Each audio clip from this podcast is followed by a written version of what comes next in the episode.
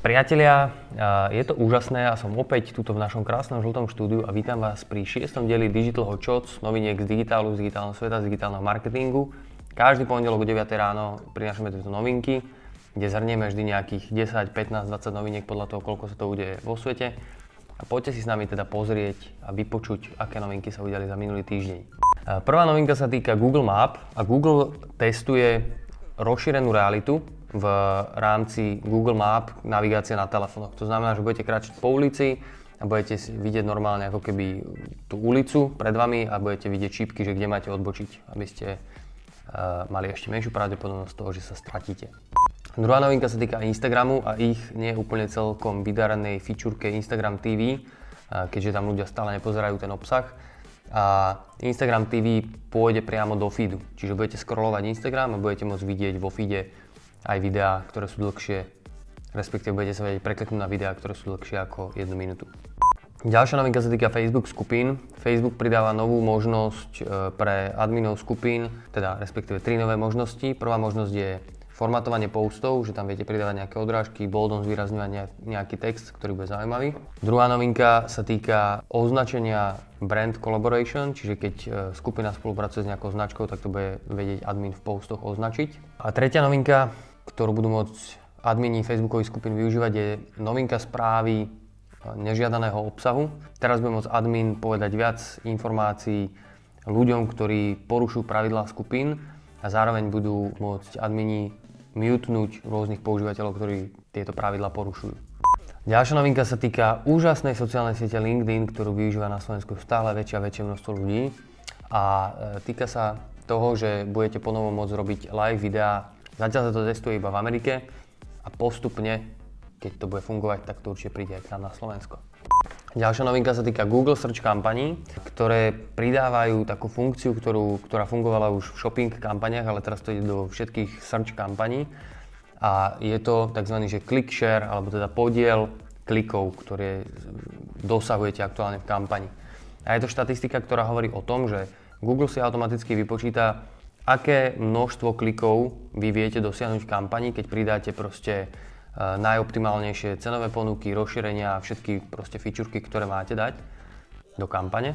A vypočítam vám, že aký máte aktuálny podiel tých klikov. Čiže keď dosahujete že 20 klikov denne, ale mohli by ste dosahovať 100, tak budete mať 20% e, click share a tým pádom tam máte ako keby veľkú, veľký priestor na optimalizáciu vašich kampaní, čo je super štatistika podľa mňa.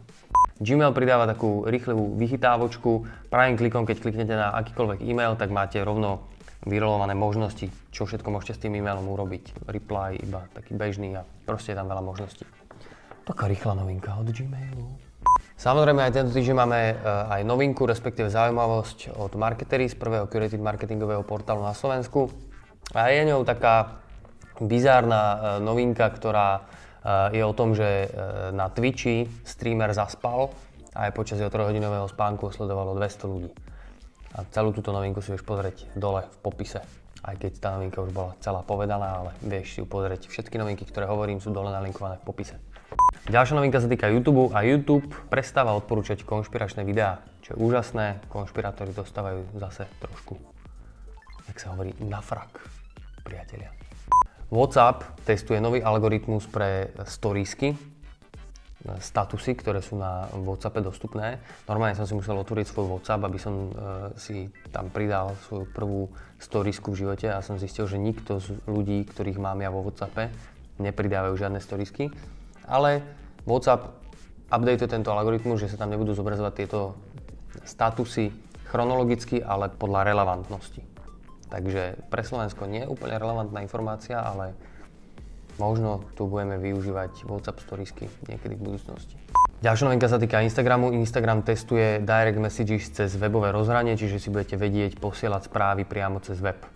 Konec hlásenia. Ďalšia novinka, ktorá sa týka Google My Business, respektíve recenzií, ktoré máte na Google.